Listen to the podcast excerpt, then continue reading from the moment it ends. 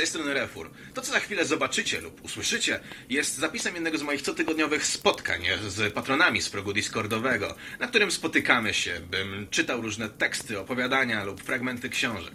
Nagranie jest potem lekko montowane i wrzucane na patronową grupę na Facebooku, na którą bardzo, bardzo serdecznie Was zapraszam. W dzisiejszym przypadku, którym chciałbym się z Wami podzielić, jest tekst mojego autorstwa, więc miłej zabawy. A jeśli podoba Wam się to, co robię, bardzo serdecznie zapraszam. Zerknijcie chociaż na mojego Patronite'a.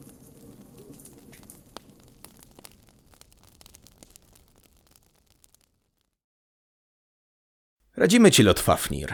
Przyjmij radę. Wyjdzie ci na dobre, jeśli przyjmiesz, pożytek będziesz z niej miał.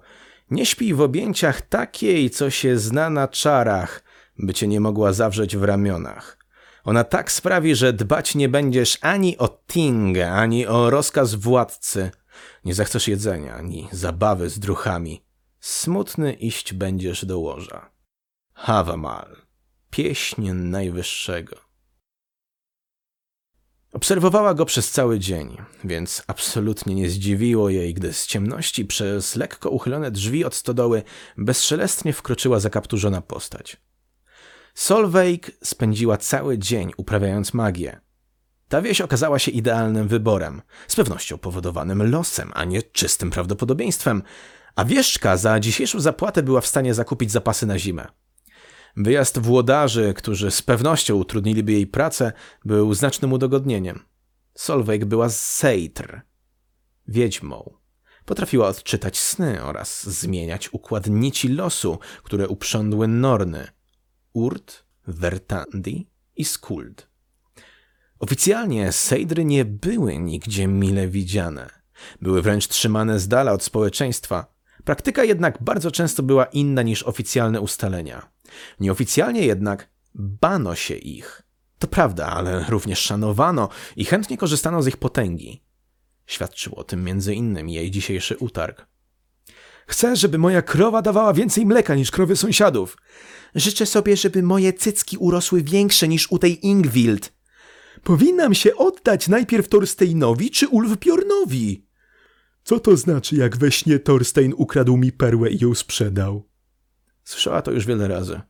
Z różnych ust, w różnych wsiach. Ludzie byli parszywi, co do tego nie miała wątpliwości.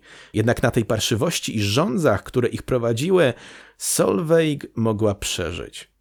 Za wróżbę i czary płacono wszystkim, co miano. W worze czekały na nią jajka, miód, brosze z brązu i srebrne pierścienie.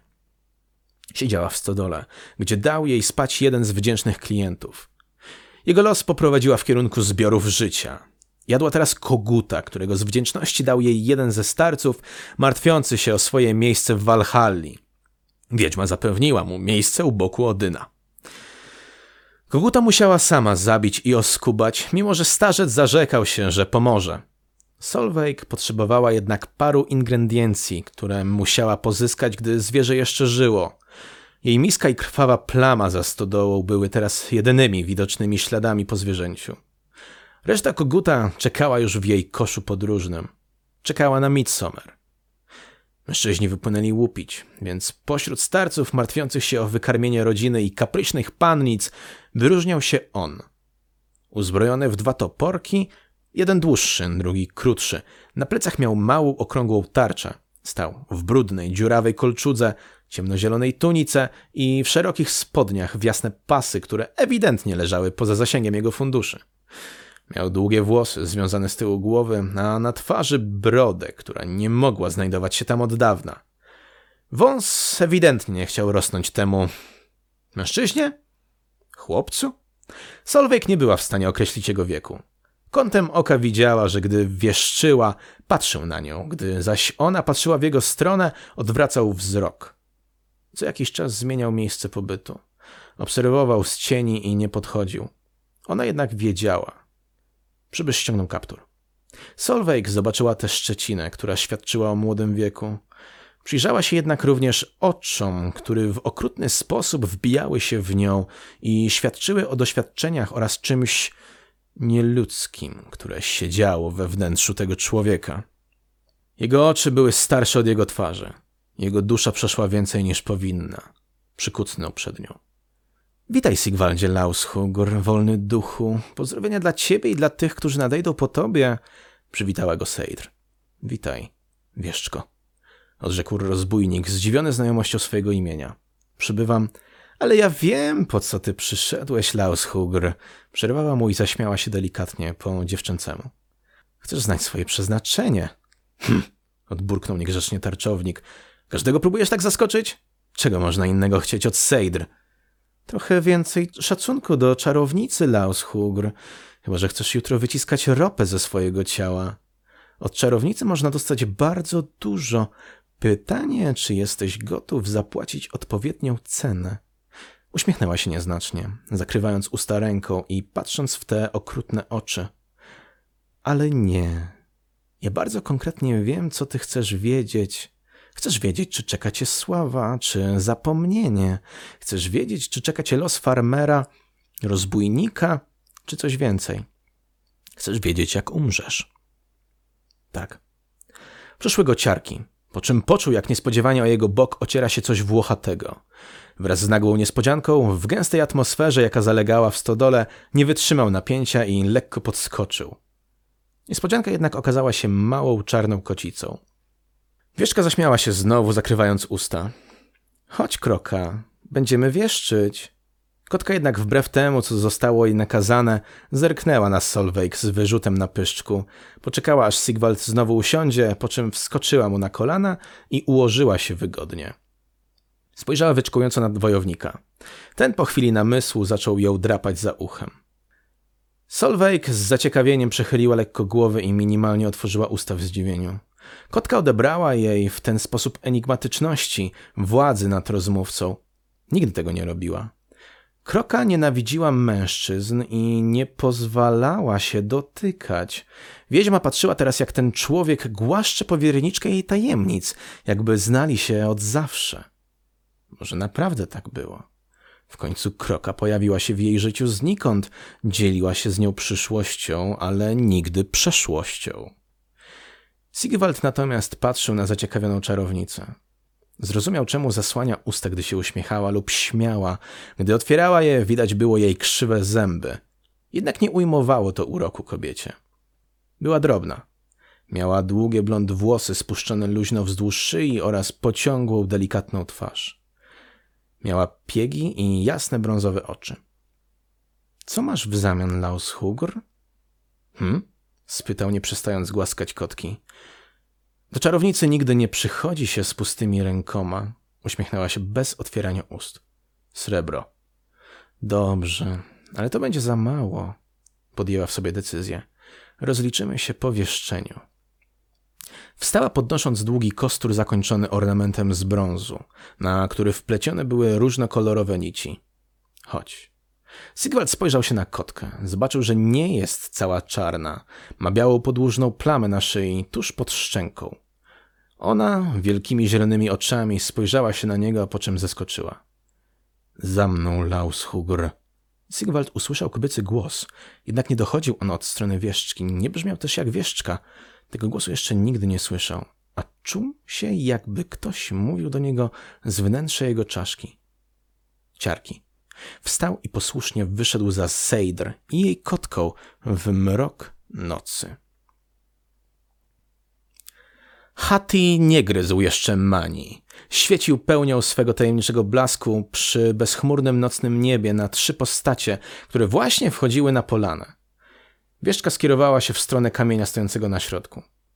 Sigwald natomiast zauważył, że kamień ozdobiony jest runami. Jego szczyt natomiast zdobią ciemniejsze plamy, które musiały być pozostałością zakrzepniętej krwi. Kotka całą drogę na polanę przemaszerowała u boku wojownika. Teraz jednak zagrodziła mu drogę tak, że ten prawie się potknął. Karcąco spojrzała się na niego, wymuszając posłuszne zatrzymanie się, po czym zwinnie, w kilku susach podskoczyła do właścicielki i usiadła na kamieniu. Jesteś tego pewna? spytała się Solveig. Sigwaldowi odpowiedział tylko wiatr. Wieszczka jednak westchnęła, po czym zaczęła wyplątywać jedną nić z kostura. Trwało to dłuższą chwilę, po której kobieta sięgnęła do skórzanej torby wiszącej przez jej ramię.